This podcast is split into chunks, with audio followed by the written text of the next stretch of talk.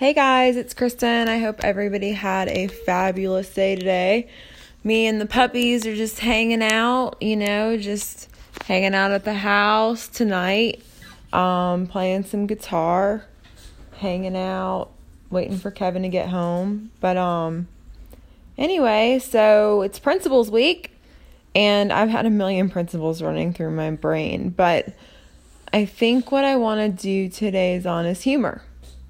And humor is a, I don't know if you'd consider it like a serious principle or whatnot, but sometimes in life you just have to laugh. Um, for example, Friday night, there's this family of foxes or fox that are living in my neighbor's yard. There's five of them, and I'm scared of these fox. Kevin thinks it's great. Kevin is my husband, for those of you that don't know. But my these fox are living I'm sitting here on Sunday and I'm looking out the window talking to Kevin, just kind of staring off into space, and all of a sudden, I don't see one, I don't see two, but I see five of these fox in my neighbor's yard down the hill. And there's a baby. Um which is really cute and everything, except I have two dogs one of them is a fat French bulldog. So, Friday night, Kevin and I are here.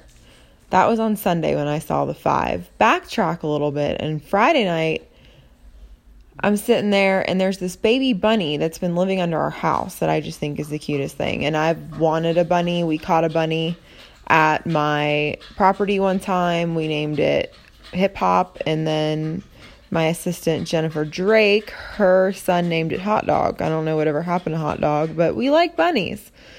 And there's a baby bunny that's been living because bunnies are like squirrels here in Colorado. There's a baby bunny that's been living under my house, and I see its parents. And Friday night, the fox ate the bunny. I cried, and I was really upset. I wanted the fox to leave. I emailed Greenwood Village where I live and I said, I need you to get these fox and I need you to make them go somewhere else. And they said, We can't displace foxes for the second time. They've told me this, but you can get some ammonia. So I haven't gotten any ammonia or anything like that. Lo and behold, there's not one, there's not two, but there's five and a baby fox living probably 30 feet from my house. And I'm pretty sure that they are messing with my dogs all day long. So, the humor in this is that this has really rocked my world because I lost my old dog, Paige, at the age of 13. She passed away about six months ago. And ever since then, I have just been very overprotective of my dogs.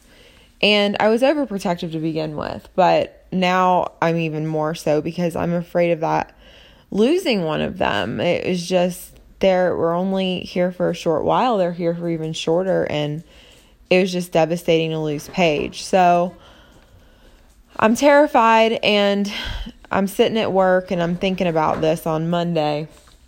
And I'm sitting there and I'm eating a snack. So I look down and I look back up at my computer and I look down again, and the snack I'm eating just happens to be ready for it Bunny Grahams.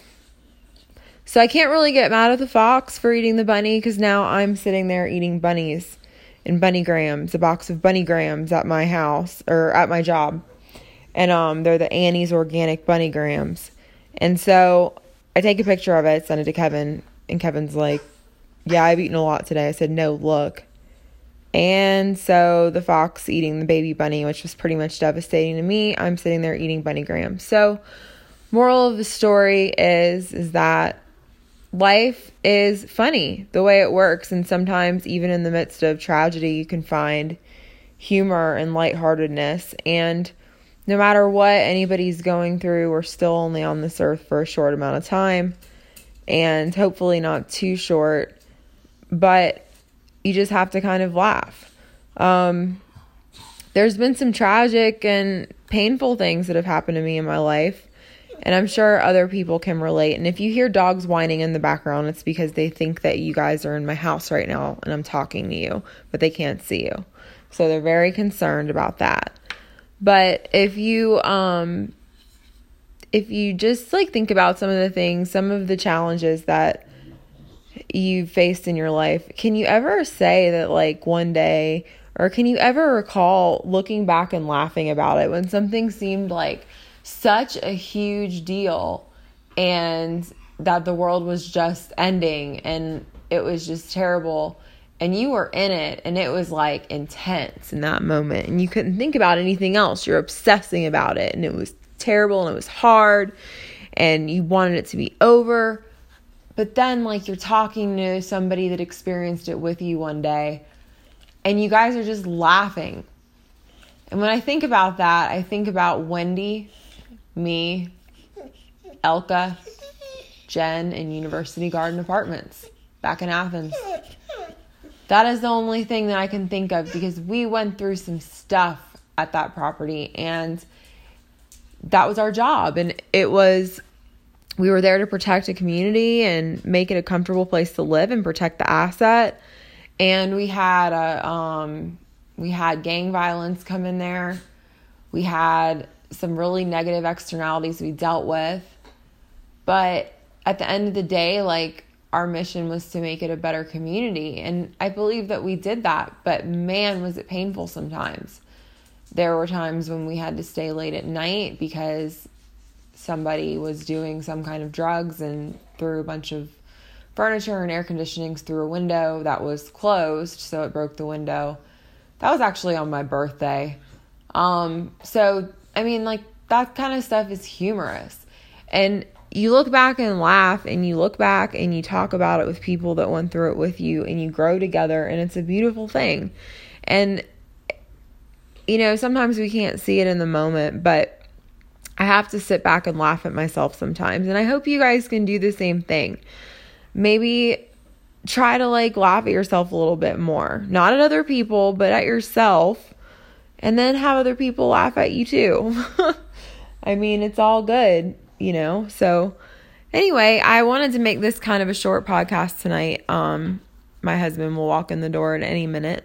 But humor in like me trying to play the guitar that's humorous. I am the guitar playing i was the guitar playing property manager. I had no hobbies except for work. So i said well shit i'm gonna start playing the guitar. And so now i play the guitar. And i'm not really that good and i can't sing for shit but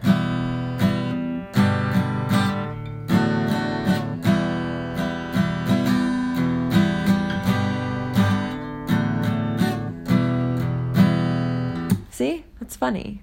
I'm sitting here, I'm playing guitar in a beanbag chair. So, the little one's barking. That means the big one's home. I will talk to you guys later. Bye.